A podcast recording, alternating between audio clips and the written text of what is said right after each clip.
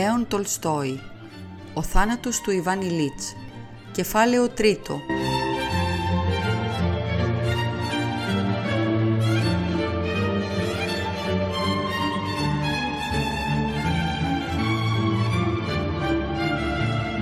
Έτσι κυλούσε η ζωή του Ιβάν Ηλίτς 17 ολόκληρα χρόνια από την ημέρα του γάμου του. Ήταν πια έμπειρος εισαγγελέας που είχε αρνηθεί κάμποσες μεταθέσεις αναμένοντας μία θέση περισσότερο της αρισκίας του. Όταν αναπάντεχα συνέβη ένα δυσάρεστο γεγονός που αναστάτωσε παντελώς την ήρεμη ζωή του. Ο Ιβάνι Λίτς περίμενε τη θέση του Προέδρου στην Πανεπιστημιούπολη, αλλά ο Γκόπε τον προσπέρασε κάπως και την πήρε εκείνος. Ο Ιβάνι Λίτς νευρίασε, άρχισε τις κατηγόριες και τσακώθηκε μάλιστα και με εκείνον και με τους πιο κοντινούς προϊσταμένους του. Άρχισαν να του συμπεριφέρονται κρύα και όταν έφτασε ο επόμενος διορισμός του, τον παρέκαμψαν πάλι. Ετούτου συνέβη στα 1880. Ήταν η πιο δύσκολη χρονιά στη ζωή του Ιβάνι Λίτς. Ακριβώς τον ίδιο χρόνο του φάνηκε ότι από τη μια μεριά δεν του έφτανε ο μισθός για να καλύπτει τις ανάγκες της ζωής τους, από την άλλη ότι όλοι τον ξέχασαν και ότι αυτό που ο ίδιος θεωρούσε σχετικά με τον εαυτό του την πιο μεγάλη, την πιο απάνθρωπη αδικία, οι άλλοι το έβλεπαν σαν μια εντελώς συνηθισμένη υπόθεση. Και αυτός ακόμα ο πατέρας του δεν θεωρούσε υποχρέωσή του να τον βοηθήσει. Ένιωθε ότι όλοι τον παράτησαν στο έλεος της μοίρας, θεωρώντας την κατάστασή του με τον μισθό των 3.500 ρουβλίων σαν την πιο κανονική και μάλιστα σαν την πιο καλότυχη. Και μόνον εκείνος ήξερε ότι με τη βεβαιότητα της αδικίας που του έκαναν, με τις αιώνιες γκρίνιες της γυναίκας του, με τα χρέη που αναγκάστηκε να κάνει ξοδεύοντας πάνω από τις δυνατότητές του, μόνον εκείνος ήξερε ότι η κατάστασή του απέχει πολύ από το να είναι λαμπρή. Το καλοκαίρι ετούτης της χρονιάς και για να διευκολυνθεί με τα οικονομικά του, Πήρε άδεια και πήγε μαζί με τη γυναίκα του να ζήσει στο χωριό, στο αδελφού της Πρασκόβιας Φιοντόροβνας.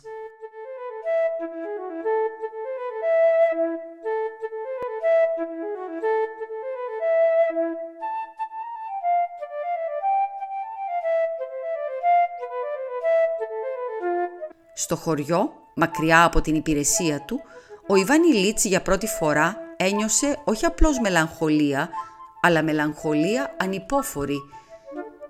Πήρε την απόφαση ότι είναι αδύνατο να ζει κανείς κατά αυτόν τον τρόπο και ότι θα έπρεπε οπωσδήποτε να πάρει κάποιο αποφασιστικό μέτρο.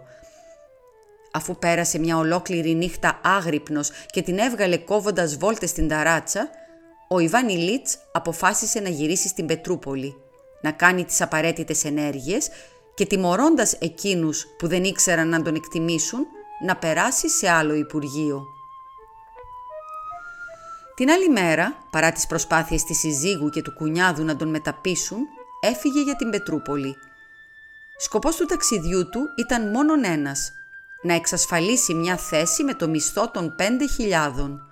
Δεν είχε πια καμιά προτίμηση για ένα συγκεκριμένο Υπουργείο, καμιά ορισμένη κατεύθυνση ή ένα είδος απασχόλησης.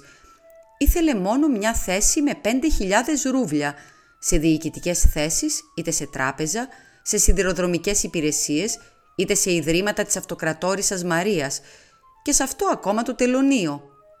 Οπωσδήποτε όμως των 5.000 και οπωσδήποτε να έφευγε από το Υπουργείο, όπου δεν μπόρεσαν να τον εκτιμήσουν.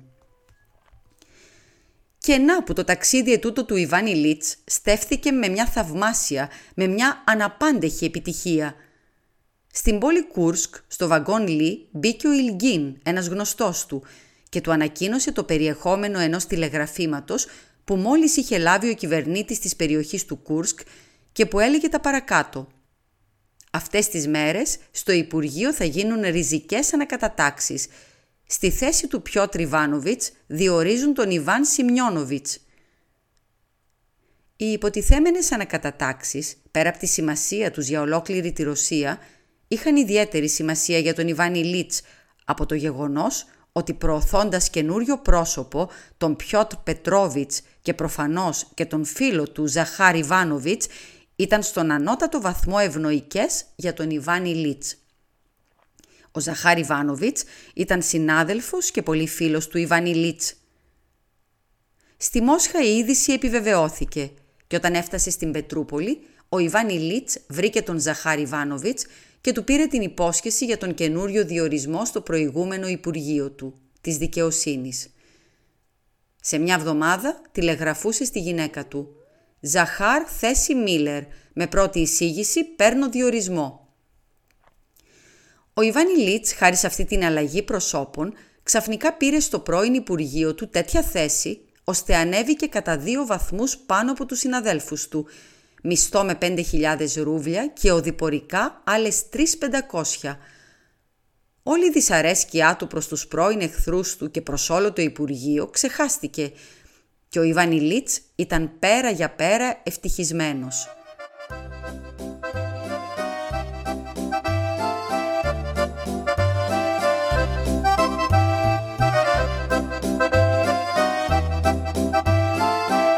Ο Ιβάνι Λίτς γύρισε στο χωριό χαρούμενος, ικανοποιημένος σε βαθμό που χρόνια τώρα είχε να αισθανθεί έτσι. Γέλασε και το χείλη της Πρασκόβιας Φιοντόροβνας και αναμεταξύ τους έκλεισαν ανακοχή. Ο Ιβάνι Λίτς διηγιόταν για τις τιμές που του έκαναν στην Πετρούπολη, κατά πως όλοι εκείνοι που τον εχθρεύονταν καταντροπιάστηκαν και του έκαναν τώρα γλυκά μάτια, πως τον ζήλευαν για τη θέση του και ιδιαίτερα για το πόσο πολύ τον αγαπούσαν στην Πετρούπολη. Η Πρασκόβια Φιοντόροβνα άκουγε όλα ετούτα και έκανε πως τα πιστεύει. Σε τίποτα δεν του αντιμιλούσε, αλλά έστρωνε αποκλειστικά τα σχέδια της καινούρια διαβίωσης στην πόλη που θα περνούσαν. Και ο Ιβάνι Λίτς με χαρά έβλεπε ότι τα σχέδια αυτά ήταν και δικά του σχέδια, ότι συμφωνούν και ότι η ζωή του που είχε σκοντάψει σε εμπόδια ξαναβρίσκει πάλι τον αληθινό, αυτόν που της ταιριάζει χαρακτήρα, της εύθυμης ευχαρίστησης και της αξιοπρέπειας. Ο Ιβάνι Λίτς είχε κατέβει για λίγες μέρες. Στις 10 του Σεπτέμβρη έπρεπε να αναλάβει τα νέα καθήκοντά του και εκτός τούτου θα του χρειαζόταν κάμποσος καιρός ακόμα για να εγκατασταθεί στον καινούριο τόπο, να μετακομίσει τις αποσκευές του από την επαρχία, κάτι επιπλέον να αγοράσει και να κάνει ακόμα αρκετές παραγγελίες. Με λίγα λόγια, να εγκατασταθεί έτσι όπως το αποφάσισε στο μυαλό του, και σχεδόν έτσι ακριβώς όπως το είχε αποφασίσει και η Πρασκόβια Φιοντόροβνα στη δική της ψυχή.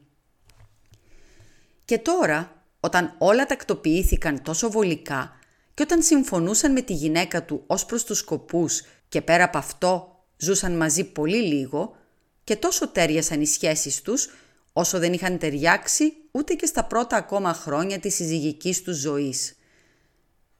Ο Ιβάνι Λίτς έκανε τη σκέψη να πάρει μαζί του αμέσως και την οικογένεια, αλλά οι επίμονες αντιρρήσεις της αδελφής και του γαμπρού της συζύγου, που έγιναν ξαφνικά ιδιαίτερα περιποιητικοί και συμπονετικοί συγγενείς ως προς τον Ιβάνι Λίτς και την οικογένειά του, συνετέλεσαν στο να φύγει μόνος του ο Ιβάνι Λίτς.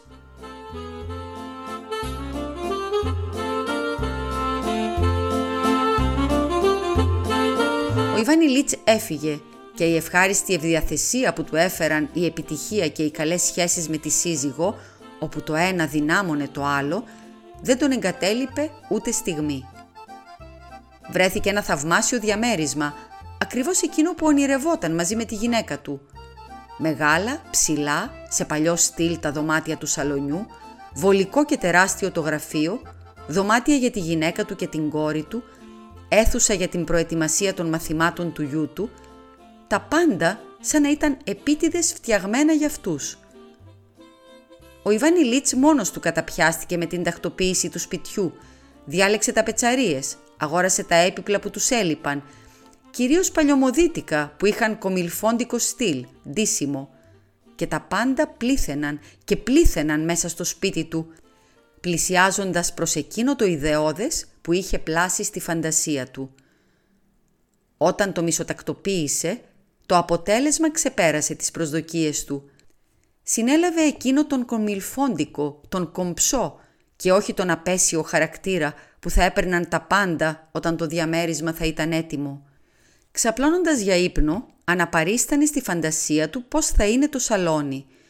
Κοιτάζοντας το δωμάτιο υποδοχής, που η τακτοποίησή του δεν είχε τελειώσει ακόμα, έβλεπε ήδη το τζάκι το αλεξίπυρο, τη βιβλιοθήκη και αυτά ακόμα τα σκόρπια καθισματάκια, ετούτα τα διακοσμητικά πιάτα και τα διάφορα σκεύη κρεμασμένα στους τοίχους και τα χάλκινα είδη όταν θα έμπαιναν στη θέση τους. Του έδινε χαρά η σκέψη σε τι βαθμό θα εκπλήξει τον Πάσια με τη Λιζάνκα, που κι αυτοί έχουν καλό γούστο σε τέτοιες υποθέσεις. Όλα ετούτα πουθενά για πουθενά δεν τα περιμένουν. Το μεγάλο του κατόρθωμα είναι ότι μπόρεσε να βρει και να αγοράσει παλιά φτηνά πράγματα που έδιναν την εντύπωση ενός ιδιαίτερα εξευγενισμένου χαρακτήρα. Στα γράμματά του τα παρουσίαζε επίτηδες όλα χειρότερα από ό,τι είναι για να τους κάνει εκπλήξεις. Τα πάντα εδώ μέσα τον απασχολούσαν σε τέτοιο βαθμό ώστε και αυτή ακόμα η υπηρεσία του, η υπηρεσία ενός ανθρώπου που τόσο αγαπούσε τούτη την υπόθεση, τον απασχολούσε τώρα λιγότερο από ό,τι περίμενε. Στις συνεδριάσεις υπήρχαν στιγμές που τον έπιανε αφηρημάδα.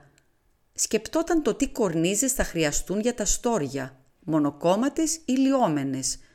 Τόσο τον απασχολούσε η τακτοποίηση, ώστε συχνά παιδευόταν μόνος του, μάλιστα μετακινούσε τα έπιπλα και μόνος του κρεμούσε τους μπερντέδες ή άλλαζε τη θέση τους.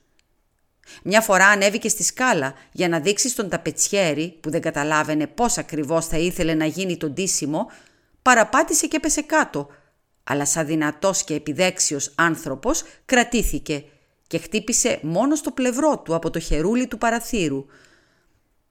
Το χτυπημένο μέρος πονούσε, αλλά σύντομα πέρασε. Ο Ιβάνι Λίτς όλον ετούτο τον καιρό ένιωθε τον εαυτό του ιδιαίτερα γερό και εύθυμο. Έγραφε «Νιώθω ότι έριξα από πάνω μου 15 χρόνια. Νόμιζε ότι θα τέλειωνε το Σεπτέμβρη, αλλά καθυστέρησε ως τα μέσα του Οκτώβρη. Έγινε όμως θαυμάσια δουλειά και το έλεγε όχι μόνο αυτός, αλλά του το αναγνώριζαν όλοι όσοι είδαν το αποτέλεσμα. Στην ουσία, το σπίτι του ήταν όμοιο με τα σπίτια όλων εκείνων των ανθρώπων που χωρίς να είναι και πολύ πλούσιοι, θέλουν να μοιάζουν με πλούσιους. Γι' αυτό και εκείνο που πετυχαίνουν είναι μόνο να μοιάζει το ένα διαμέρισμα με το άλλο. Στόφες, έβαινη, λουλούδια, χαλιά και χάλκινα είδη, σκοτεινά και γυαλιστερά χρώματα. Όλα αυτά που όλοι οι άνθρωποι της γνωστής πάστας κάνουν για να μοιάζουν με όλους τους ανθρώπους της γνωστής πάστας. Και στο Ιβάνι Λίτς η διαρρύθμιση ήταν ίδια και παράλλαχτη, γι' αυτό και δεν έδινες καμιά σημασία. Του ίδιου όμως του φαινόταν ότι τα πάντα έχουν κάτι το πολύ ιδιαίτερο. Όταν συνάντησε τους δικούς τους στο σιδηροδρομικό σταθμό, τους έφερε στο καταφωτισμένο και εντελώς έτοιμο διαμέρισμα και ο υπηρέτης με την άσπρη γραβάτα άνοιξε την πόρτα του πλημμυρισμένου με λουλούδια χολ. Και όταν στη συνέχεια μπήκαν στο σαλόνι, στο γραφείο και δεν μπορούσαν να κρατήσουν τα όχ και τα άχ από τη χαρά τους, ο Ιβάνι Λίτς ήταν πανευτυχής. Τους οδηγούσε παντού, αποσπώντας τους επένους τους και ακτινοβολώντας από την ικανοποίηση. Την ίδια βραδιά, όταν έπαιρναν το τσάι τους, η Πρασκόβια Φιοντόροβνα τον ρώτησε ανάμεσα στα άλλα πώς έπεσε. Εκείνος γέλασε με μορφασμούς και με κινήσεις αναπαρίστανε το πώς γλίστρισε και τρόμαξε τον ταπετσιέρι. «Μα δεν έχω τυχαία αθλητικό κόψιμο. Αν θα ήταν άλλο στη θέση μου θα σκοτωνόταν. Εγώ όμως χτύπησα ένα τίποτα. Να εδώ. Όταν τα αγγίξεις πονώ, μα περνάει κιόλας. Ένα μελάνιασμα απόμεινε.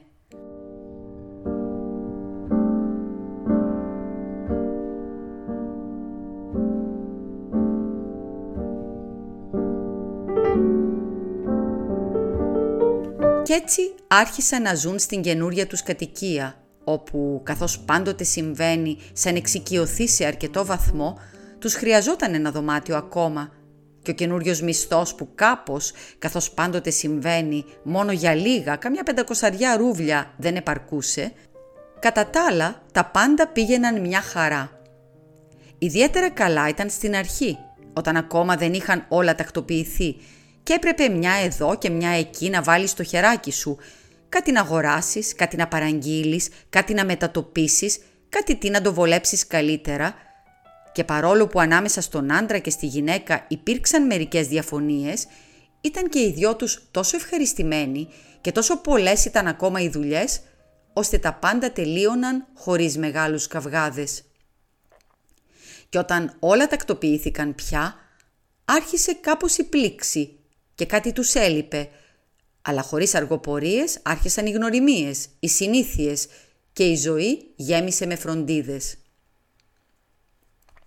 Ο Ιβάνι Λίτς, περνώντας τα πρωινά στο δικαστήριο, το μεσημέρι ερχόταν σπίτι για φαγητό.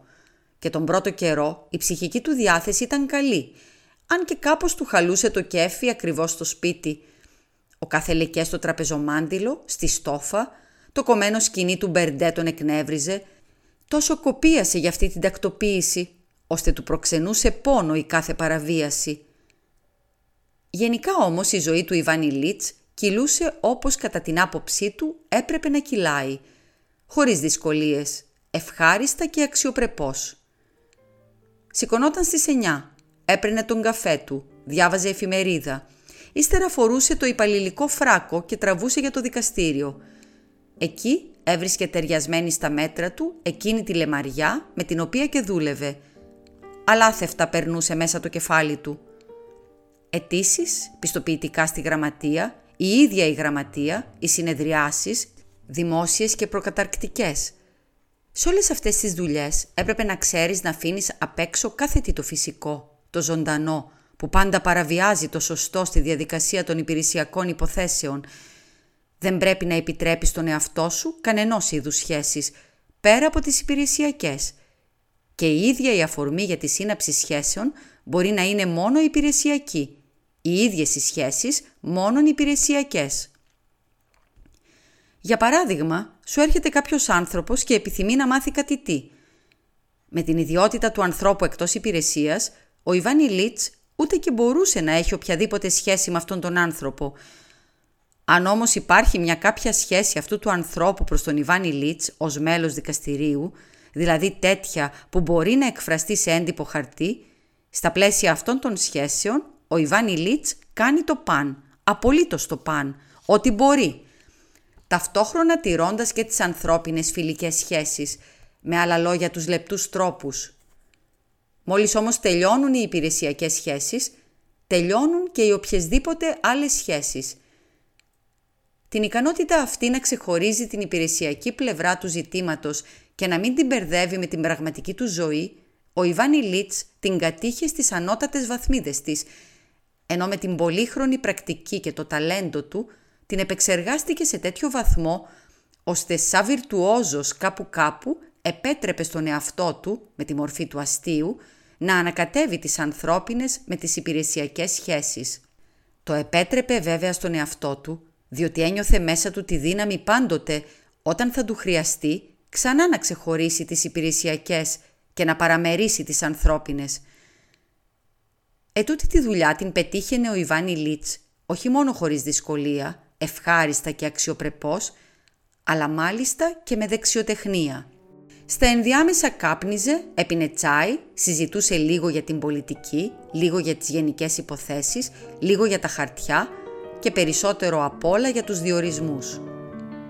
Κουρασμένος, αλλά με το αίσθημα του βιρτουόζου, του ενός από τα πρώτα βιολιά στην ορχήστρα που εκτέλεσε καλά την παρτιτούρα του, επέστρεφε σπίτι. Στο σπίτι η κόρη με τη μητέρα κάπου θα πήγαιναν ή κάποιος θα βρισκόταν για επίσκεψη. Ο γιος ήταν στο γυμνάσιο, ετοίμαζε τα μαθήματα με ιδιωτικούς καθηγητές και με προθυμία μάθαινε ό,τι τους δίδασκαν. Τα πάντα πήγαιναν καλά Ύστερα από το μεσημεριανό φαγητό, εφόσον δεν υπήρχαν επισκέπτες, ο Ιβάνι Λίτς διάβαζε κανένα βιβλίο για το οποίο γινόταν πολλής λόγος και το βράδυ καταπιανόταν με τη δουλειά του, δηλαδή διάβαζε τα γραπτά, συμβουλευόταν τους νόμους, έκαμε την αντιπαραβολή των καταθέσεων και τις προσάρμοζε στο πνεύμα των νόμων. Ετούτη η δουλειά ούτε πλήξη και ούτε χαρά του έδινε. Πλήξη τον έπιανε τότε μόνο όταν αντί να κάνει ετούτη τη δουλειά θα μπορούσε να παίξει χαρτιά. Αν όμως δεν υπήρχε η δυνατότητα να παίξει χαρτιά, τότε ό,τι και να πεις, ετούτο ήταν καλύτερο από το να κάθεται μόνος του, είτε παρέα με τη σύζυγο.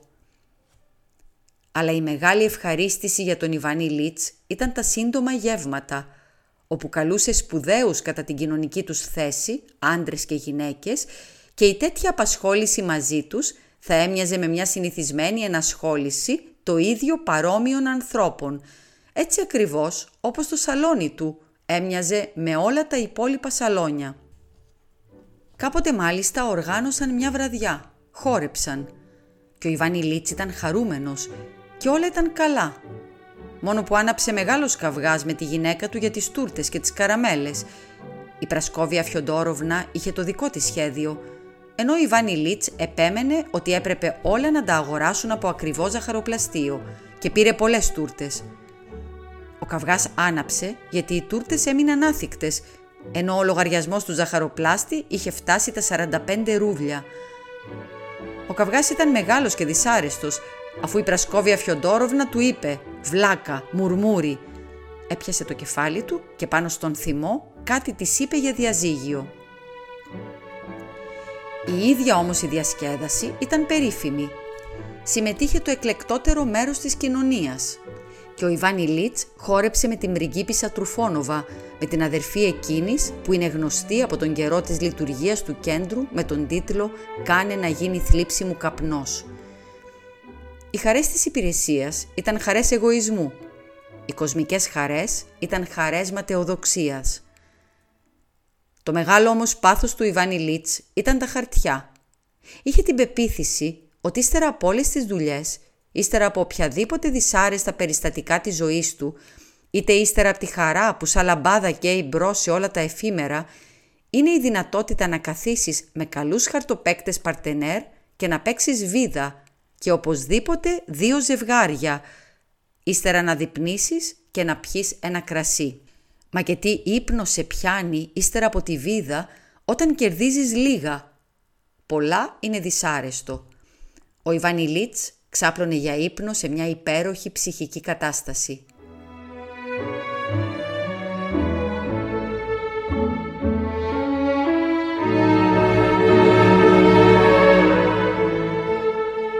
Έτσι περνούσαν τον καιρό τους.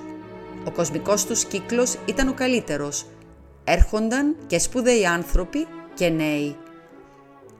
Στις απόψεις τους για τον κύκλο των γνωστών, ο σύζυγος, η σύζυγος και η κόρη τους ήταν απολύτως σύμφωνοι και χωρίς να συνεννοούνται, κατά τον ίδιο τρόπο αποθούσαν από πάνω τους και απαλλάσσονταν από τους κάθε λογής φίλους και συγγενείς μετριότητες που κολούσαν πάνω τους με τρυφερότητες στην αίθουσα υποδοχής με τα γιαπωνέζικα διακοσμητικά πιάτα στους τοίχους. Σύντομα, οι τέτοιου είδους ανάξιοι λόγου φίλοι έπαψαν να τρέχουν το κατόπι τους και οι Γκολοβίν κράτησαν μόνο τους πιο καλούς ανθρώπους. Οι νέοι ερωτοτροπούσαν με τη Λιζάνκα και ο Πετρίτσεφ, ο γιος του Δημήτρη Ιβάνοβιτς Πετρίτσεφ και μοναδικός κληρονόμος της περιουσίας του, δικαστικός ανακριτής, άρχισε να ερωτοτροπεί με τη Λίζα, έτσι που ο Ιβάνι Λίτς μιλούσε κάποτε γι' αυτό με την Πρασκόβια Φιοντόροβνα. Μήπως δηλαδή θα έπρεπε να τους πάνε καμιά βόλτα με τα άλογα τρόικες ή να οργανώσουν μια παράσταση. Έτσι περνούσαν τον καιρό τους. Και τα πάντα πήγαιναν έτσι, χωρίς αλλαγές. Και όλα ήταν μια χαρά.